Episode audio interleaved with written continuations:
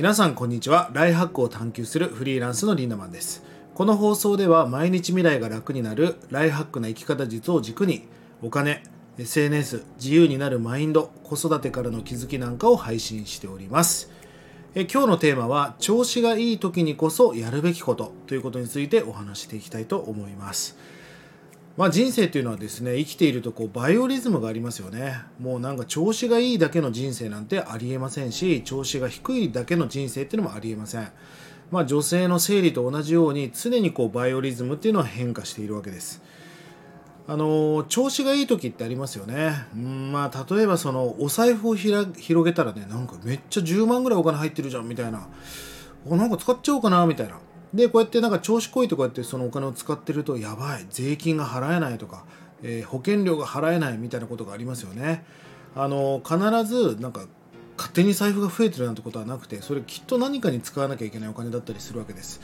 あの芸能人の方たちの不祥事なんかを見ていてもなんかこう調子がいい時調子乗ってる時に何かそういうふうにやらかしてるってことが多い気がするんですよね。まあ、こうやって生きているとバイオリズム的なこう上がり下がりがあるっていうことを知っておくっていうのはすごく重要なことです。ただねあのセルフイメージっていうのがありましてなんかこうどうしようどうしよう。あま調子がいいから悪くなるかもってね。あまりこう考えすぎていても僕たちは喉が渇くから水を飲むわけですよね。思ったことを形にする力がありますからお腹が空いたからご飯を食べるみたいな。要は危ない危ない危ないと思ってるとそういうことを引き寄せたりするわけです。あの中中金切られたくないと思ってる時に大体中金切られたりとかスピードで捕まりたくないなと思ってる時にスピード捕まったりとか浮気されたくないと思ってる時に浮気されたりみたいな。まあそうやって思ったことを引き寄せるというか現実にこう呼び起こす力を僕たちは持ってますよね。これはスピリチュアルだけではなくて本当に思ってることを形にする力っていうのがあるわけです。だからあんまりこうマイナスなこと俺調子がいいからやべえなそろそろ悪いことが起きるなって思いすぎるのもセルフイメージ的には良くないんです。まあビジネスの世界ではこうリスクマネージメントという言葉がありますが何かのことを想定して動いていきましょう。このぐらいの意識で動いていくっていうのはすごく大事なことです。さあ本題に入っていきますよ。あの調子がいい時っていうのは、まあ、自転車で下り坂を下ってる時だと思ってください。調子がいいでしょうね。ペダルを漕がなくてもガーッと降りていきますから登る時はすごく大変だけど降りる時っていうのはもう簡単じゃないですか。だけどね調子がいい時にやった方がいいことがあってそれは何かっていうと下り坂で自転車が下ってる時こそ自転車を漕ぐんです。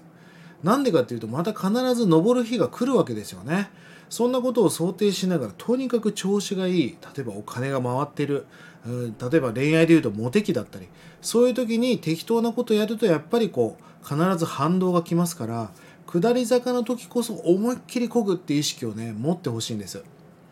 あの僕はねそのテクニックとかメソッドとかそういうノウハウ的なこともちろんあると思いますよ。そういうものはあるんだけどやっぱり人生を司ってるものは何かっていうとやっぱり法則だと思うんですよね。愛をもらわないと人に愛を与えれないとかもう必ず法則に基づいてると思うんですよ。だって太陽が昇って太陽が沈むじゃないけどトランプに赤と黒があるように相対性理論のようにね必ず法則に基づいて物事は動いてると思います。でその中にね振り子の法則という法則があります。まあ振り子人生は振り子なので1メートルいいことが起きてる時は1メートルそれなりのことが起きてきたはずなんですよ。で逆にうーん嫌なことを減らしたいって嫌なことを1センチしか起こさないような生き方をするといいことも1センチしか起きない。まさに安定っていうのは安く定めるって書くからあんまりいい言葉じゃないですよね。ある意味波乱万丈っていうのは素晴らしいことなのかもしれません。もうね必ずいいことも悪いことも同僚起きてるんだっていうのが振り子の法則です。だとするんであれば嫌なことが起きた嫌なことだけにフォーカスをするとねなんか辛い人生に感じるかもしれないけど必ず反動が来るんだってことをやっぱり想定しておくことだし逆に今調子に乗ってる時はリスクマネジメントをしっかりしておくってことが重要ですで僕自身ねある瞬間から嫌なことが人生で全く起きなくなったんですよね。えというか嫌なことは起きてるのかもしれないけど嫌なことだと感じなくなったんです。それは何でかっていうといいことが1メートル起きたらそれなりのことが1メートル分反対に反作用で起きてるはずなんだけどこっち側でね夢中になってしまうと嫌なこととか全然思いつかないわけですよ。例えばどうですか皆さん。今腕立てを100回やりなさいって言われたらは？みたいな。なんでお前にそんなこと言われなきゃいけないんだとか。それ体罰だろみたいな解釈になりがちだけどえそれ腕立て100回やったら100万円あげるよって言われたら喜んでやる人いるじゃないですか。まあそんな感じで腕立ては嫌な嫌なことかもしんないけど100万円もらえるってこと夢中っていうのは夢の中で書くからそういう状態に入ってしまうともう夢中でなんか嫌なことが全然もう目の目につかなくなっちゃうんですよね。まあそれと同じようになんか夢中になることによって嫌なこと全然考えられなくなっちゃった。